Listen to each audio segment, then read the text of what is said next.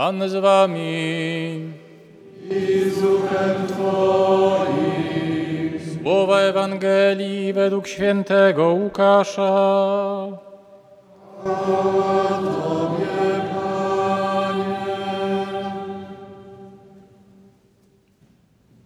Pewien faryzeusz zaprosił Jezusa do siebie na obiad. Poszedł więc i zajął miejsce za stołem. Lecz faryzeusz, widząc to, wyraził zdziwienie, że nie obmył wpierw rąk przed posiłkiem. Na to Pan rzekł do niego: Właśnie wy, faryzeusze, dbacie o czystość zewnętrznej strony kielicha i misy, a wasze wnętrze pełne jest zdzierstwa i niegodziwości. Nierozumni. Czyż Stwórca zewnętrznej strony nie uczynił także wnętrza? Raczej dajcie to, co jest wewnątrz na jałmużnę, a zaraz wszystko będzie dla was czyste. Oto słowo Pańskie.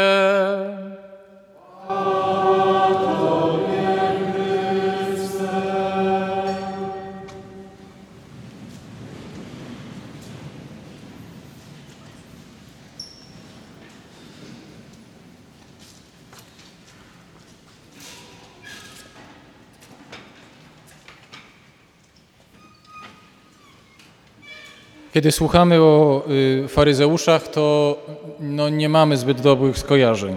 Nie dorobili się y, zbyt dobrej pamięci w Ewangelii. Patrzymy trochę na nich z takiej perspektywy wszystkich wieków, komentarzy i tego, co narosło wokół nich. Jak o kimś się mówi, że jest y, faryzeuszem, no to raczej mamy na myśli człowieka, który jest dwulicowy człowieka, który jest kłamcą, który jest y, jakoś nieprawdziwy i czujemy, że zachowuje się na pokaz, że to nie jest jego prawdziwa twarz. Mówimy, że ktoś jest faryzejski. Tak też patrzą na faryzeuszy ewangeliści, ale gdybyśmy się cofnęli te dwa tysiące lat do tyłu i znaleźli się w tym czasie, w którym Pan Jezus działał, to moglibyśmy się zdziwić. Bo mogłoby nas zdziwić to, że ludzie, którzy się przyglądali faryzeuszom, chcieli być tacy jak oni, ponieważ e, to faryzeusze byli dla ludzi wzorem do naśladowania. Byli wzorem doskonałości, wzorem tego, w jaki sposób przed Bogiem być, w jaki sposób e, modlić się, w jaki sposób być pobożnym. Być jak faryzeusz to było, było dobre określenie. W ówczesnym czasie rzeczywiście bardzo chciano ich naśladować. Wielu z nich znało Pismo Święte na pamięć. Wielu z nich było bardzo dobrze wykształconych. My dzisiaj przy nich wyglądamy dosyć blado. My dzisiaj, gdybyśmy się z nimi zestawiali, to tacy nie jesteśmy. Bardzo wiele nam brakuje. Oczywiście pytanie jest takie, jak faryzeusze jak ktoś, kto był faryzeuszem, dążył do świętości, jak chciał tą świętość, czyli to bycie z Bogiem, wyrazić w swoim życiu. Otóż słowo faryzeusz, to, to słowo, którego używa Ewangelia, podchodzi, pochodzi od hebrajskiego słowa perushim. Perushim to znaczy oddzielony. Człowiek, który jest oddzielony od innych. Zasada życia faryzeuszy polegała na tym, żeby się od innych grzesznych, nieczystych oddzielić, żeby nie mieć z nimi kontaktu. No bo wiadomo, że świętość świętością, pragnienie życia z Bogiem jak najbardziej słuszne, ale co nam najbardziej przeszkadza w tym dążeniu do świętości? No wiadomo, inni ludzie. To jest taki trochę e, taki proboszczowski bon mot. Bardzo fajny ten kościół, bardzo fajna ta parafia, tylko gdyby nie ci ludzie. Nie? To, to czasem funkcjonuje też w takim ujęciu uniwersyteckim. Bardzo fajnie się wykłada, tylko dlaczego ci studenci są i ciągle przychodzą. Wszystko byłoby świetne, gdyby nie oni. Najlepiej się zamknąć w domu. Najlepiej nie mieć z nikim kontaktu. Najlepiej zamknąć okna, zamknąć drzwi, zamknąć swój kontakt ze światem i w zaciszu swojego domu, w swoich czterech ścianach budować swoją doskonałość, cierpliwość, czystość, wrażliwość, nie mając kontaktu ze światem.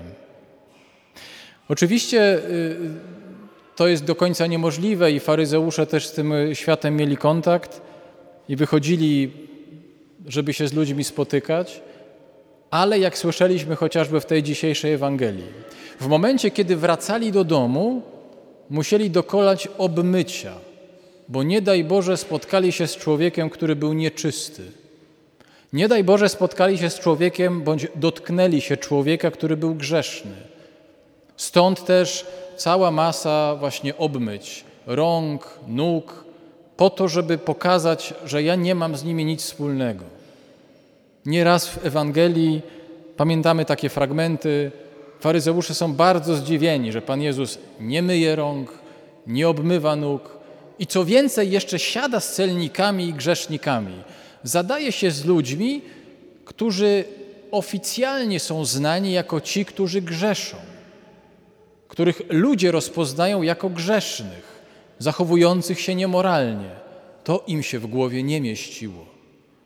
I na tym polega ta ogromna rewolucja Jezusa w Ewangelii. Bo wszystko to, co robili faryzeusze, polegało na tym, żeby się od ludzi oddzielić, a wszystko to, co robił Jezus, polegało na tym, żeby z ludźmi być, żeby ludzi ze sobą łączyć, żeby ludziom pokazywać, że jest wartość we wzajemnych relacjach, że Boga doświadczamy nie tylko w czterech ścianach naszego domu, i to nie jest ta jedyna, idealna droga, ale doświadczamy Go w miłości, która dzieje się w relacjach między nami. To było dla nich nie do pomyślenia. To nie mieściło im się w ich systemie postrzegania świata. Wydaje nam się, że jesteśmy daleko od faryzeuszy, ale popatrzcie, jak bardzo myślimy dzisiaj współcześnie o swojej niezależności, jak bardzo strzeżemy swojej niezależności, jak bardzo chcemy robić wiele rzeczy samemu i samodzielnie, jak bardzo widzimy, że jak my zrobimy, to będzie najlepiej, jak z innymi to może, ale niekoniecznie. Jak bardzo strzeżemy takiego swojego poletka i żeby nikt nam na nie nie wszedł i uważamy, że to jest dojrzałe, że to jest sposób dojrzałego przeżywania świata. Bardzo sztywnie ograniczać i wytyczać granice, gdzie ktoś może dotknąć nas, wejść w naszą przestrzeń życia, ale nie za daleko. Wszystko to, co robił Jezus, pokazywał, jak się mądrze łączyć, jak mądrze być ze sobą. Nie w sposób oczywiście toksycznych relacji, nie w sposób żadnych szantaży emocjonalnych, nie w sposób uzależniania ludzi od siebie. Oczywiście, że nie. On pokazywał, jak mądrze być ze sobą, że bez tego to Ewangelia jest bez sensu. Bez tego łączenia, bez tego bycia razem Ewangelia jest bez sensu.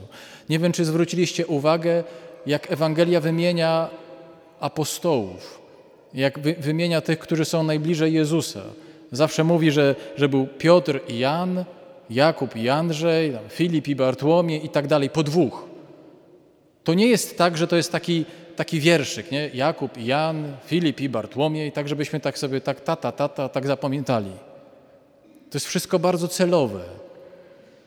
To ma pokazywać, że oni celowo chodzili razem, celowo byli ze sobą połączeni żeby potem głupot nie gadali. O tej miłości, która jest noszeniem brzemienia drugiego. Żeby potem nie gadali, nie opowiadali teoretycznie, co to znaczy jeden drugiego brzemiona noście, to jest moje przykazanie, żebyście się wzajemnie miłowali.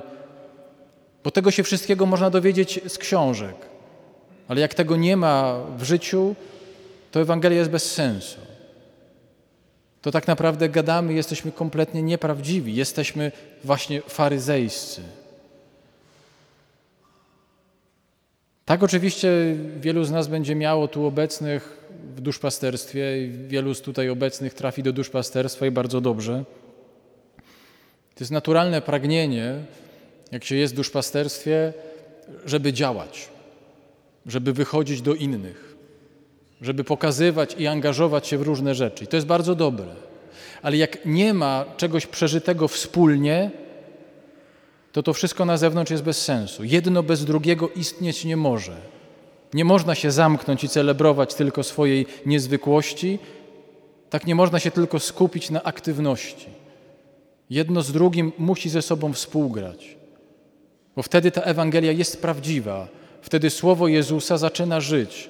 To nie jest tak, żeśmy tylko się tego wysłuchali na kazaniach, rekolekcjach, ale przerobiliśmy to w sobie. Mówię o tym wszystkim bardzo szeroko i bardzo długo. Ktoś może się dziwić, no ale do czego to ma prowadzić? To nas trochę też prowadzi do tego dnia, który dzisiaj przeżywamy. Wielu z nas tutaj obecnych w tym kościele też bardzo osobiście tą mszę przeżywa. Jest dzisiaj w całym kościele obchodzimy Dzień Dziecka Utraconego. Wielu tutaj z Was obecnych jest takimi rodzicami. Wielu z Was takiej tragedii doświadczyło. Wielu z Was przyszło tutaj właśnie po to, żeby prosić o miłosierdzie dla siebie, o pocieszenie, o życie wieczne dla swoich dzieci. To jest dokładnie na tej samej linii, dokładnie w tej samej perspektywie.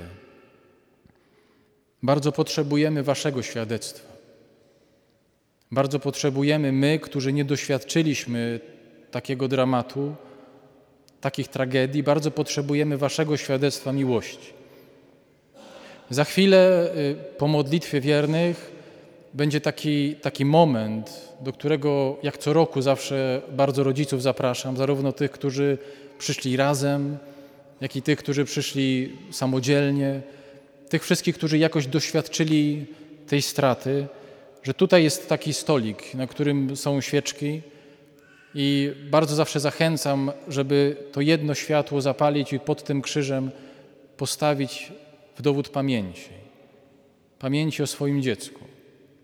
To jest światło, które dla wielu z Was zdaje sobie sprawę, ma bardzo konkretny wyraz, ma często imię i płeć. Bardzo tego świadectwa potrzebujemy, jeszcze raz to powiem.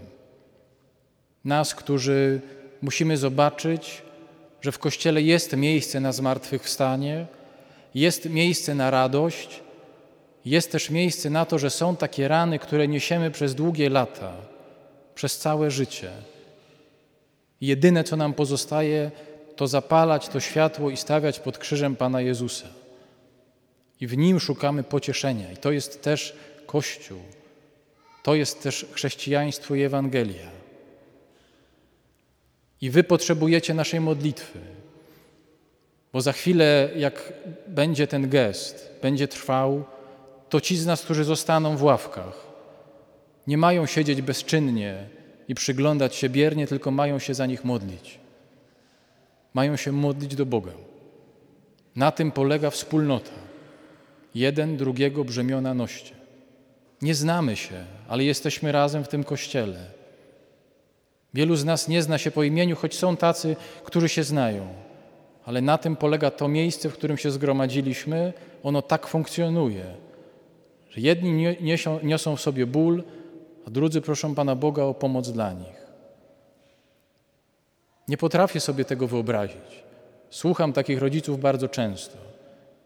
Nie, nie, mam, nie mam takich słów pocieszenia. Być może ten gest, który wielu z nas zobaczy po raz pierwszy, ma nas nauczyć tego, że są takie sytuacje w życiu, w których się nie gada, w których nie ma słów pocieszenia, których po prostu trzeba milczeć, ale być. Bo można głupio gadać, można gadać głupoty. Chodzi o to, żeby kogoś nie zostawić z tą raną i z tym bólem, żeby być. To być może ma nas tego nauczyć. Kiedyś był taki ksiądz, Janusz Pasierb, na ten jeden z pierwszych dni, jeszcze wtedy żył, już nie żyje od wielu lat, ale na jeden z pierwszych dni właśnie dziecka utraconego on napisał taki, takie zamyślenie. To był taki ksiądz poeta, ale to bardziej było taka, taka krótka refleksja. Ona szła tak, że nie ma gdzie się schronić po otrzymaniu takiej wiadomości. W naszych domach nie ma prywatnych kaplic. Można tylko na chwilę wejść do łazienki, siąść na brzegu wanny i powtarzać: Jezusie Nazareński, to nie może być prawda. Bardzo dziękuję zarówno tym, którzy odważą się na taki gest i za to świadectwo wiary i miłości, bo mówimy w końcu o takim świadectwie, a tych wszystkich, którzy zostaną, bardzo proszę o modlitwę. Tak się tworzy Kościół, tak się tworzy wspólnota, tak się tworzą między nami więzy. W taki sposób nie jesteśmy faryzejscy, ale Chrystusowi ewangeliczni.